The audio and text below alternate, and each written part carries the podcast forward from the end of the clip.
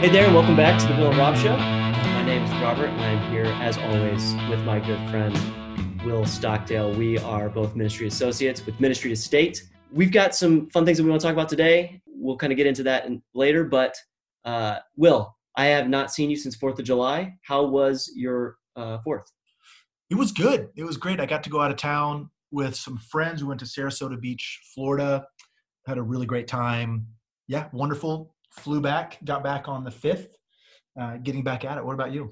It was good. Um, we're out in the burbs now. We just moved out there. It was fun because even though we were all out there by ourselves and, and sort of just spending the time with three of us, uh, we also discovered that our suburb is the rally point for all of the planes that did the flyover uh, in DC. So we saw some really cool stuff. We basically got buzzed by the Blue Angels. It was awesome. My two year old son was just absolutely loving it. So that was a lot of fun.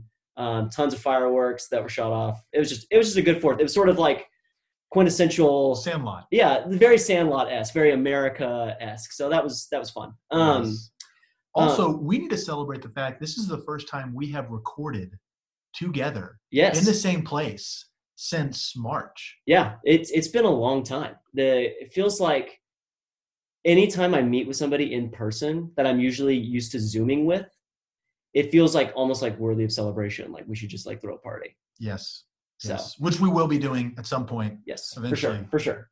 But this episode is going to sound a little bit different, uh, but that's okay. It's the same Will and Rob show. Uh, we'll, same show guys we've always been. Exactly, exactly. And we'll we'll we'll get to that later. But um, uh, we had a couple things that we wanted to talk about, and so uh, Will, you actually sent me a link to a YouTube video uh, that was David Foster Wallace uh, having some comments uh, sort of about the the current cultural mood.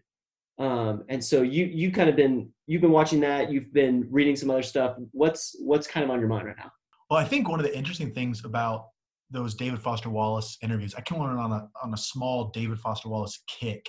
Uh, the first one was a Charlie Rose interview that happened in like 19, uh, 99 maybe or it was and then the, the second one was like 2003 and so uh, he he he passed away in 2008 so these are a while ago but so many of the things that he was saying and observing are still very relevant to us today and have probably only heightened and become more intense as the years have passed. I first heard about David Foster Wallace and Tim Keller's book Encounters with Jesus. And he took an excerpt from his very famous Kenyon College commencement address that so many people have heard, a lot of great wisdom.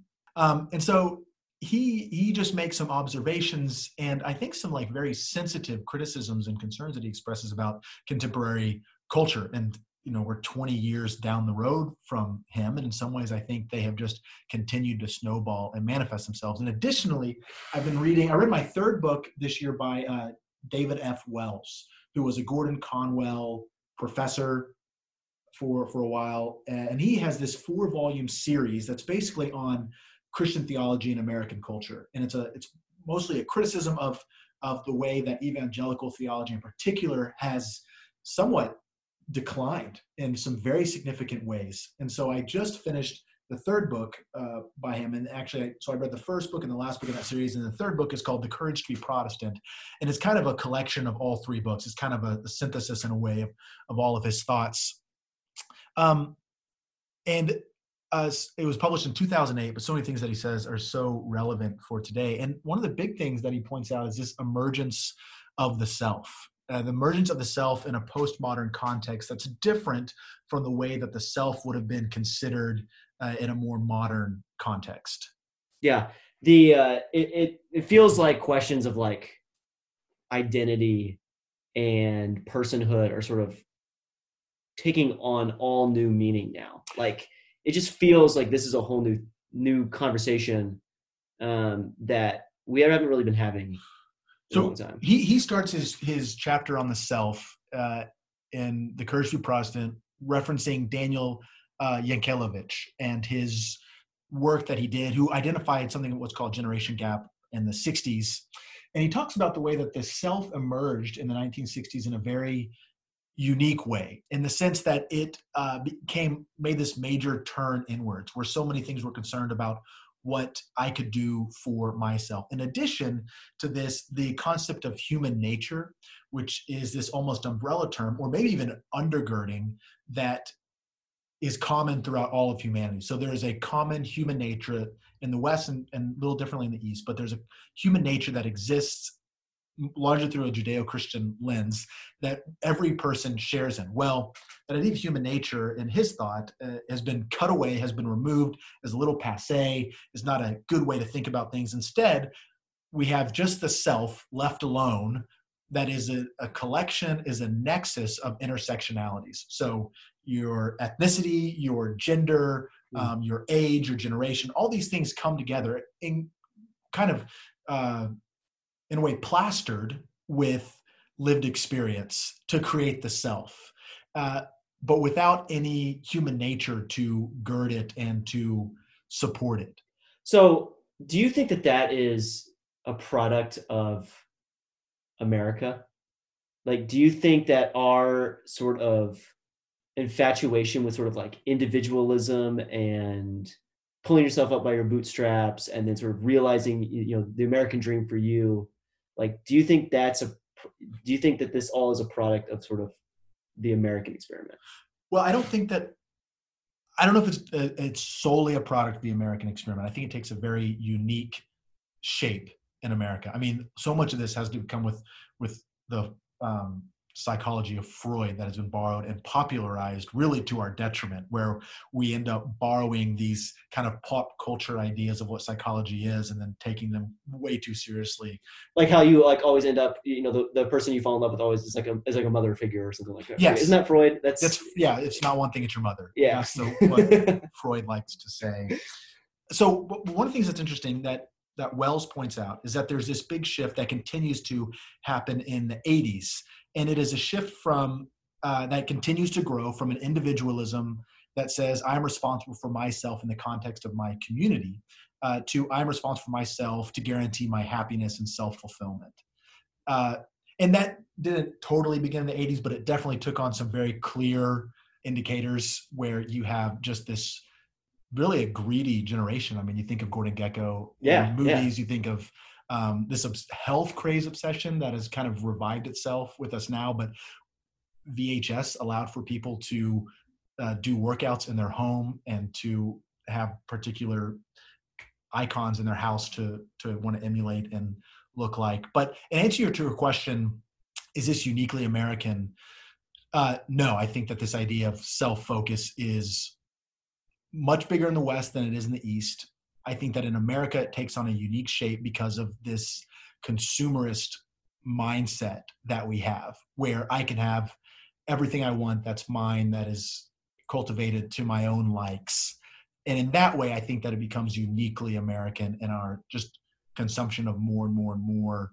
What can I do for me, me, me? Yeah. They, so that reminds me of this is sort of tangential, but like when you're talking about the 80s and you're talking about this this sort of self care, self fulfillment um, attitude.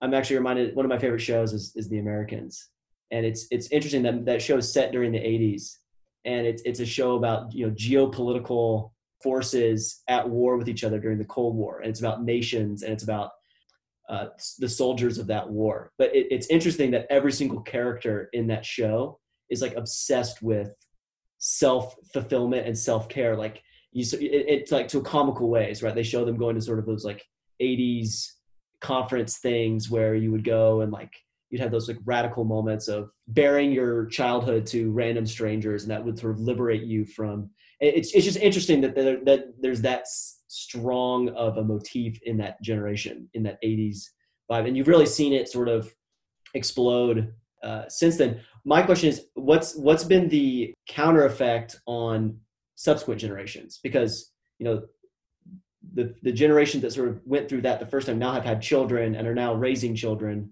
I, I, I mean, I'd be curious what your thoughts are, but I see sort of like the next step.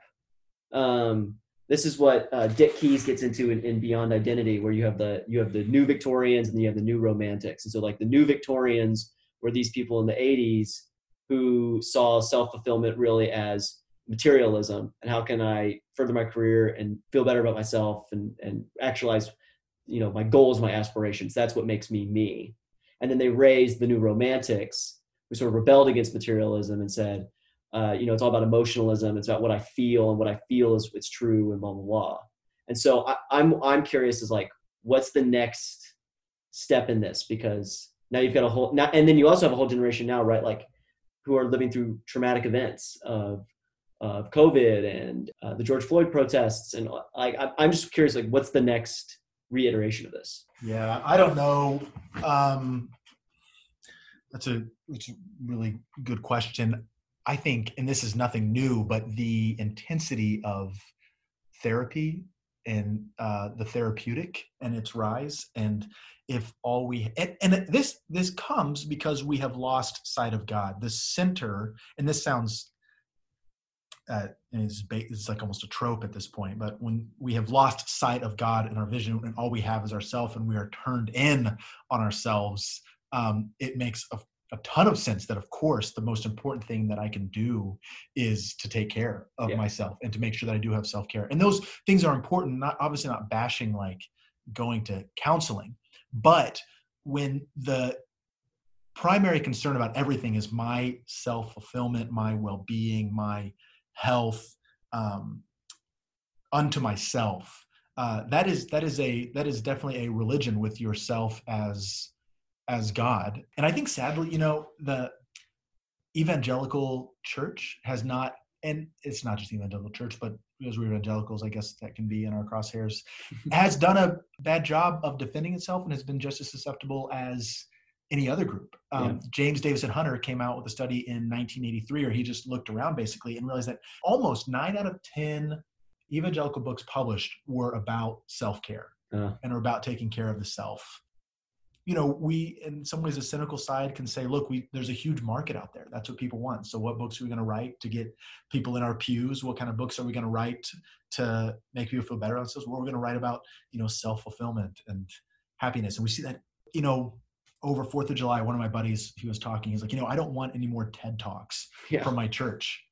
And I was like, what do you, what exactly do you mean? He's like, I don't, I don't need to know like 10 better steps to happiness. Like I'm, I don't, and it, it happens on marriage, you know, 10 secrets to a better sex life. Yeah. 10 secrets to money management happiness. There's always 10. There's always 10. well, it's the Decalogue. It's the new Decalogues repeating themselves. And I mentioned this, this, the, the reality of the self as a new religion. Um, and there are two things I think that need to be remembered here. And this is what Wells says very succinctly is that when God dies, we die. Mm. We, as humans, we need to be called out of ourselves. Martin Luther talks about sin turns us in on ourselves. We are this inward focused, inward looking just cycle that continues to spin in. Abraham, Genesis 12, God called him out. There is this calling out. We desire to be summoned towards something. And unfortunately, oftentimes we are summoned by ourselves into ourselves to be better selves. And it's this very dangerous um, cycle. And part of this is we're living in a time, the 20th century theology, in many ways, is this oscillation between transcendence and immanence. And so you have this hyper transcendence where God is so removed, how can we know anything about him, to changing to bringing God into a more immanent way if he is very near to us. And each time when theology oscillates from one side to the other, something is majorly lost. Um, and right now, I think we're probably in a very immanent time of theology with with the self being so focused with we're looking inward the god within the god within desiring to reach some transcendent but we're looking i think we're looking in the wrong place yeah. by just focusing on our own on our own wants and desires. And part of the beauty of historic christianity is the augustinian concept of rest of acknowledging yes we are looking for rest and we sense it within ourselves. But the answer the christian answer is always come to me you who are weary and heavy laden and i will give you rest. And when i think about this obsession with the self this again the center and you know this idea of God being lost to our sight. It's not that God has been lost. It's not that the center of the world has been lost. It's that we have lost our focus on it. It's that we have turned our eyes from it. We turn our eyes from it. What we get is dissonance. We get this enormous cosmic dissonance where we're trying to act in a way that isn't focused on the one that brings order and and consonance to our lives. Hmm. Yeah, I just two sort of initial reactions. My first thing is like you, what you said about like sort of turning inward and, and looking at ourselves. Um, like if we hold to the basic tenet of human depravity, like we're just we're just never gonna like what we find there, right? Like that that's just never going to be a place where we're gonna find rest and fulfillment. And then my my other thought about this is like, wouldn't it be better if we just all read Pilgrim's Progress? you know what I mean? Like I there's so he mentions Wells mentions that. Yeah, like there's this sort of the sense that again, like referencing uh, Beyond Identity by Dick Keyes, it's like another thing that we tend to do is we, we tend to look at we look for heroes and then we we measure ourselves up against those heroes. And when we all, always fail them, we end up feeling really bad about ourselves and and sort of we lose that that part of our identity. The problem is that no no no one can bear our, the weight of our identity other than God. And typically our heroes are people that do extraordinary things. And what the, the beauty of Pilgrim's Progress is, is that the, the hero is is just a person who who serves his God and his creator. We've sort of lost that sense of like there's just really nothing more noble you can do than be obedient and love love the Lord with your whole heart and mind and soul. It's funny, I, I see all these these things on Twitter all the time from like sort of like weird trad Protestant Twitter and uh, it's always stuff like you know they'll they'll show like an eagle flying over a, a lake and like catching a fish and they'll go what's the you know what's cooler than that? Somebody will always quote with being like being a faithful husband for 50 years. Like we sort of like lost that sense of like what's really heroic and what's really brings a lot of self-fulfillment. And we sort of when we lose that you can sense this restlessness. Yeah and i think something else that's happened is we i tell this my friends occasionally like where are the heroes for us that are out there. And there are some that I can think of men that I like really, really admire. Uh, McChrystal, uh, General McChrystal, uh, Admiral McRaven. Those are people that I really look up to uh, in certain ways. I listened to an audiobook about Robert Iger at Disney. I think he's a pretty great guy. But by and large, it seems that the hero has been replaced by the celebrity. Yeah. Yeah. And a celebrity is not really someone you can be like. There's someone you can adore that you can think is really cool, but you can't like really want to be like someone without being like almost you turn kitschy yeah. in a way when you when you try to be like a celebrity instead of a, a hero. So those are some things that i've been thinking about that talk about a kind of amalgamation kind of just nexus of things. Uh, hopefully there's some coherence there between them but I, I i think a lot as i look out and see the kind of way people are responding to a number of issues that so much of it seems to be this thirst for therapy. Um, and again I, i'm thankful for counselors that i have benefited from but um, we have to remember that it is not the ultimate end all. The goal of our pastors is not to be therapists but deliver to deliver god's word to us. That's great. Um, we're going to take a very short break and we'll be right back after this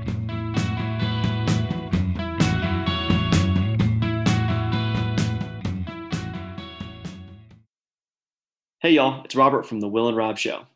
Thank you so much for tuning in each week to hear our conversations about faith and culture. This show could not happen without you or without Ministry to State. If you like what you hear, make sure to check out the rest of Ministry to State's content, like our weekly devotionals and regular Bible studies. Just visit www.ministrytostate.org and click Get Connected. Okay, back to the show.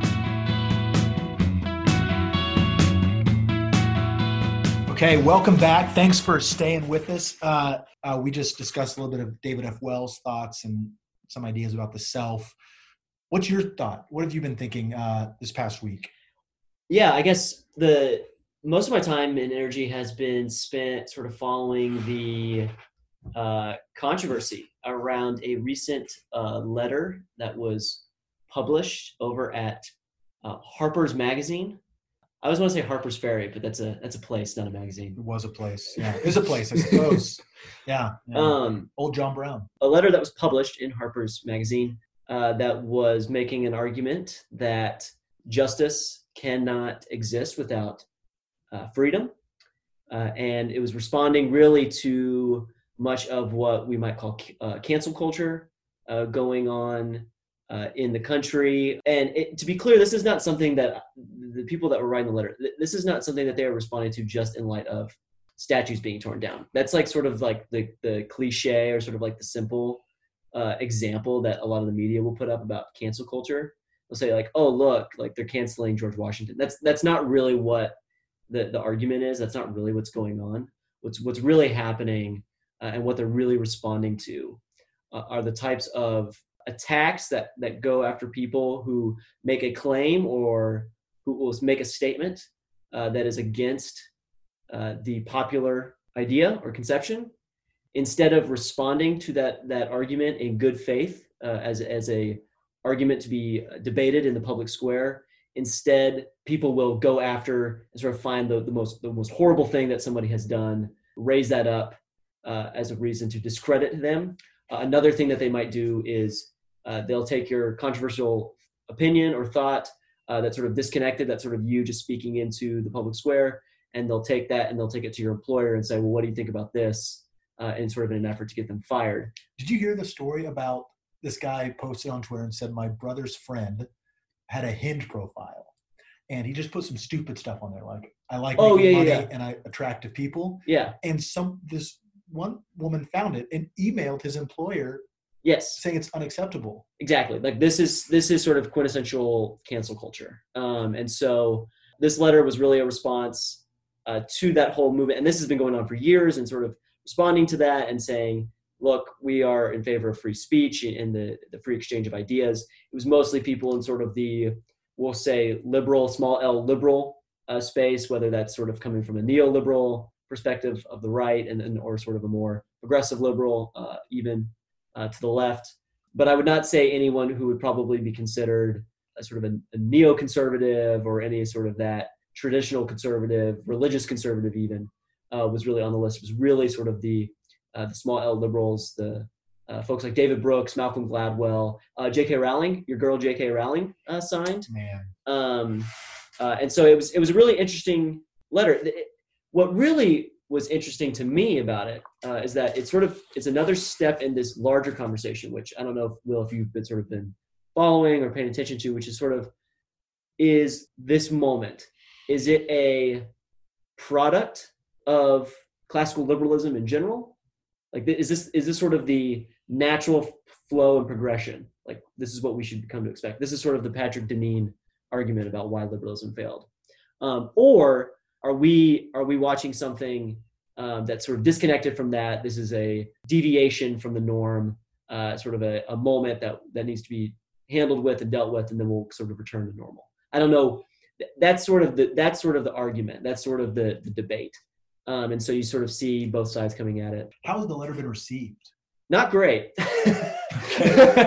um, I think so. Today, this morning, I woke up and I saw that there was a response to it. The, the responses were really interesting. Uh, it was one of those things where it sort of like proves the the point of the the original letter uh, to begin with. So like there was a great response that was like cancel culture doesn't exist and look at all these privileged people who signed it uh, did you know that they also tweeted this in 2015, thus proving the point that like cancel, cancel culture does exist?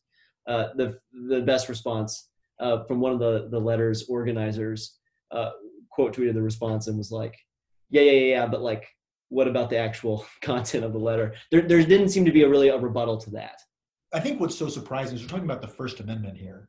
We're talking about free speech and for being able to express one's belief peacefully and maybe that's a question. Maybe they consider the psychological, the potential societal effects of this to be so discordant with what the anti-free speechers want out of society that they do consider it a violent act because it is detrimental to their vision. It, it all goes in. It ties into this very much sort of in vogue mindset that you know words are violence. That um, you can actually do real physical harm um, by words on on paper and that's not to discredit like hateful speech like there there is such a thing as as hate speech it's bad and at the same time you can sort of sit back and go what's going on when a sitting us senator uh, writes an op-ed responding to the protests going on across the country especially the more violent aspects of the protest it gets published in the new york times and then out of that the new york you know one of the editors of the new york times actually has to resign uh, out of controversy. So, at with the main premise being the words that the senator wrote on paper were actually violent and caused harm. That's a whole different development that we're sort of dealing with uh, when, when we say words are violence. I think what's also really interesting is that you have to juxtapose, juxtapose this event uh, with recent Supreme Court decisions, uh, specifically about religious liberty. Big wins. Big wins for religious conservatives. And, and listeners can't see it, but I'm actually going to put wins in, in quotation marks. Okay. And that's not to that's not to devalue uh, what happened in, in the courts uh, or to even really make a statement about like the political uh, ramifications of these events because I'm not qualified to talk about that kind of stuff. I'm I'm I'm not a legal mind. But what I will say is this: there was a, there was a Twitter thread from one of the the members of the the team over at Becket Fund, which is a, a big institution that defends a lot of religious conservatives uh, of all faiths uh, in court, and he was sort of responding to the the people who are a little bit pessimistic about liberalism and saying like, well, hey, look, we just racked up you know huge wins in the Supreme Court. Like we're winning these cases. And he, he basically pointed to a decade of, of victories uh, at the Supreme Court. One thing that I was sort of thinking about and trying to grapple with is that it seems to me that where religious conservatives have won is we've sort of won those cases where where we're allowed to sort of be religious conservatives, but we, we can be that over there what I see with the court doing is solidifying and sort of making more bold that distinction, that divide between the sacred and the secular. And so, so conservatives, religious conservatives have won a lot of cases that protects their right to, you know, their freedom of religion on Sundays in the privacy of their own homes, within their own religious institutions like schools and nonprofits. But I haven't seen a lot of wins for religious conservatives when they step into quote unquote the public square, when they're in their office jobs, um, when they are dealing with their communities. And so my sort of takeaway is that these wins sort of be seem to be really good for the pastors, for nonprofit leaders. I don't know if it's necessarily mm. that good for sort of the Christian accountant or the this Christian small business owner. I'm less uh, optimistic about sort of those things because you know, and that might be good for a certain perspective based on you know how you view uh, culture in the church but like as people from a reformed tradition like we we reject those those dichotomies between the sacred and the secular like we we we don't think that that's what christians should be aiming for like we we want to be a blessing and we want to be active in sort of the the, the promoting and the flourishing of all people and so it's really hard to do that when you're barred from that space the front page wall street journal yesterday one of the articles read Supreme Court rulings expand exemptions for religious employers. And the word that I thought was interesting there was expands. In that, prior to the Affordable Care Act, for example, Our Lady of Guadalupe, uh, for example, or the contraceptive case, this case is being brought up because some legislation was passed that therefore created a conflict between the two. So when it says it expands it, I don't know if that's actually the word that I would think well should be used to me it, that word that using that word of expand of expansion it, it sort of reveals that we have completely shifted sort of this the standard for what we mean by separation of church and state or or sort of sacred sacred secular divisions and so you know the the rule now is that everywhere is supposed to be secular and then we give you places where you're allowed to be to practice your religion. Whereas a more sort of traditional reading of the American founding and uh, American history would suggest the opposite, right? Which is like everywhere you're allowed to be religious, and then we figure out those places where it just you know we have to have exemptions for people who don't follow the the religious creed or, or the religious uh, orthodoxy. Or we're not going to force you to believe. Yes, exactly. Like the, ex- like the no religious test for offices. Right, exactly. The standard case, you know, we deal with a lot of folks. We work with a lot of folks who work on Capitol Hill, and sort of like the default for a lot of young professionals coming on to Capitol Hill is I can't talk about my faith on work because this is this is secular space. This is the government. This is public. I, I can't. Whereas like for so much of American history, it was expected that you would practice your religion on Capitol Hill as a senator or a staffer. Like you were expected to do that. And then you were also expected to care for people who didn't believe the same as you did. And it's, it's sort of a, the the whole the language of exemptions and and expanding sort of reveals that we're working on from a completely different operating plane. Um, so that's that's been really interesting, I think, a, a development in, in these court cases. Okay, so let's bring this down to the day to day. Second greatest commandment: love your neighbor as yourself. Changing context, greater emphasis on secularism. More people believe that your personal, quote unquote, private faith should not interfere with how you do your job, with holding government office. Um, how do we best love our neighbors who either think differently or, or think the same? Like, how do we encourage and cultivate, embrace these opportunities that are there? Because the the opportunities are many. Yes. No, I think I think that's a great question, and I think how I'll start answering the question is by first pointing to what what I fear is is going on right now, because my fear is that the compromise between religious conservatives and those who do not uh, identify as religious conservatives. The compromise seems to be you can go do your thing, but you have to go do it over there and away from us. And my fear is that as we as we move further towards that, we will see more and more Christians disengaging from culture and sort of moving into insular communities that are detached and are away from culture, which is against our mission, against what we have been called to do. Do you think for everybody? I mean, it's hard for me to imagine that after recent court court cases, after the decisions that have been handed down uh, uh this past week, that Christians are not saying, you know what, the safest option for me is just to get my kids out of the local public school and get them into the private Christian private school. It's to I need to stop doing stuff with these these charities that I work with, and I need to move my funds into these charities because I'm just deeply afraid of any sort of cross pollination because I could get in trouble with this group for beliefs that I have with this group. Um, I, I, you know, I'm going to send my kids to the Christian university. Uh, my kids are going to get a job in a, at a Christian institution.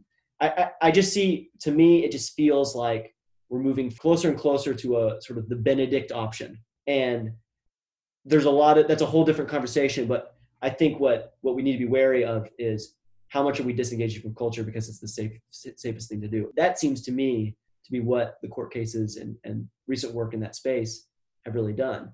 So I, I guess what I'm thinking here is the question of disengagement versus this is my calling to be faithful to my family, to homeschool, private school, keep your kids in public school, whatever. This is what I feel called to. Absolutely. And I think there's such a uh, plurality of options for what is best. And I think what I see sometimes when people are like, Christians have only can live in the city. Christians can only send their kids to public school. And I just think I have trouble seeing that. Yeah, no, and I, I think you're totally right. What my point is, parents are now sort of looking at the landscape. What I think is happening is sort of the compromise that we've, we've we're arriving at is look, the safest option for you like now public school is just not going to be an option for you anymore like the safest option for you is you're going to have to go to the local christian private school and that's great when a lot of people are thinking of this of sort of this issue in sort of a defensive mode and i was texting with a buddy of mine who's who's a, a lawyer and uh, we were kind of going back and forth about the court cases and he said what this what this shows shows me is that we've been fighting a defensive war this whole time and what's interesting is that we're an evangelical faith. We actually believe in going out and telling people why we believe what we believe, and we believe it's good for all mankind, right? Like it's. And in that light, I think to again because Wells, I just love so much what he has to say. We have gone from good news to good advice. We've gone from Christ is risen indeed to, uh, hey, let me tell you how you can be happier. Yeah, it, it it's interesting why we've not we've got we've gone on the defensive and we've said let's let's just figure out how we can carve out the space for us instead of the argument being like hey we're going to actually tell you like why it's good for businesses to have practicing christians in their business now that's not a that's not a legal argument that's a cultural persuasion right like and and so I, i'm interested to see coming out of this we, we talk a lot about you know what does a new politics look like for the evangelical church i, I think we've got to get out of sort of a def- defensive mindset and we've got to really be thinking about offense. And I don't really mean offense in like a, you know, crusading kind of offense. Attack I, culture war. Exactly. I mean more sort of like we need to start making positive arguments for like why we believe what we believe and why we think it's good for culture. Um, and so to sort of tie it all together, that's going to be really tough in cancel culture because we are a faith. Like our heroes are deeply flawed people. Like if you think about it, like David, for example, right? Like David does not pass cancel culture. St. Augustine, my gosh. Yeah. Like, like confessions could never get published today. Exactly. And so, and you know, we're also a faith that acknowledges that like we are in a sense like hypocrites. We don't often practice what we preach.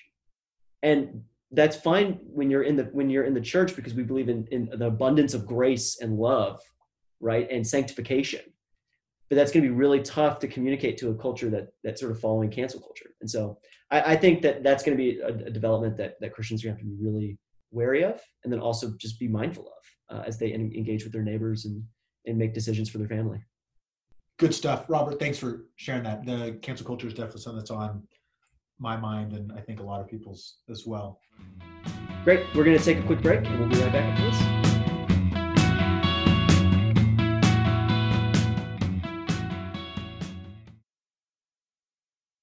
Fan of the Will and Rob Show? Make sure to check out Ministry to State's other podcast, Faithful Presence. Join host, Reverend Michael Langer, as he explores the paradox and importance of Christians living as the elect and as exiles in our world, as well as practical and theological discussions of faith in the workplace, the political arena, and the local culture. Just search for Faithful Presence wherever you get your podcasts, and don't forget to click subscribe. Now, back to the Will and Rob Show.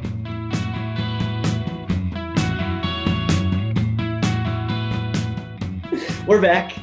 We just want to spend the last couple minutes chatting before we get out of here. Uh, Will, I don't know how you're feeling. I, I am just done with with COVID. I feel like a real sense that I need to lament what's going on with with COVID nineteen. Yeah, I've had these weird. Um, I've, okay, I'll start with this. I was told that you got to experience DC in the summer. Like it's so great. There's so many fun things to do outside so many great events. It's just it's kind of the best. It's humid and hot, sure, but like summers in DC are wonderful. And that isn't going on. Like that's not happening for anyone anywhere. And there's kind of a sadness there. Like, what would it be like if there was a summer in DC? And then I, on top of that, I've had these weird, like, almost nostalgia moments where, like, I'll, you'll smell something or I'll smell something or like hear something and it'll take me back to like summer as a kid. Mm. And these like either being at the pool, we had this great conversation uh, with some friends talking about summer days at the pool and just uh, how wonderful that was, or being at summer camp. And that I think what's sad, like sure, you know, like I don't get a summer this year, but how many little kids look forward to summer and playing wiffle ball, being at the pool all day, going to camp to see friends that they only see once a year, just not having to do school and running around. That stuff, that those little sweet savories that yeah. are not around. Yeah, it's it's been extra, extremely painful. I know for for me and my family. I, I had that weird thing. I had a weird thing happen to me the other day where I walked into my closet. I saw my suits that I would be normally wearing during the week and on the hill, meeting and having great conversations with folks and, and doing Bible studies. And I walked out and I told my wife, I said, I just really want to wear a suit. Like, I just want to be back in sort of like normalcy. It's been really painful to watch as a, as a father because my my two year old doesn't have anyone to play with, and my wife took this this really sad photo, like so sad it was kind of funny. Uh, photo of my son. This, this is good parenting. it is. It was it was funny. He's sitting at this little bench, and oh. he's just kind of like he's got like sort of a dejected look, and he's sort of just pushing sand, like all by himself. And you can just tell like he just wants to be running around with other kids and playing. Um, and so Imagining. that's yeah, it's just really painful uh, as a parent. So, and I think you know, I the reason why we wanted to sort of end on this is because I, I, think other people are feeling it too. I, almost every conversation that I do have with people now is I just can't wait for this to be over. I cannot wait to be back in person. And so um, we know you, you know listeners, you guys are probably feeling it too. And so we just wanted to let y'all know that you're not alone. Uh, it's okay to lament it, and but that we we have a lot of hope that it'll be over soon. And um, yes, prayers, prayers that it will. I know we are praying for this to end. I, yeah, prayers that this that this does change and that this does stop and that we end up being more grateful for what we normally get. For sure, for sure. Well, this has been a fun, if not very different episode than uh, what we've normally done, but uh, exciting stuff. Uh, Will, thank you for your your great comments. Yeah, Robert, thanks for talking about cancel culture. Hey, yeah, anytime. Uh, Don't don't, cancel cancel, us. Yeah, Oh, don't, don't cancel us, please. Thank you for listening to the Will and Rob Show. As always, you can follow us on Twitter. Uh, I'm at RD Hassler, and you can follow Will at Stockdale Will. We will be back again soon.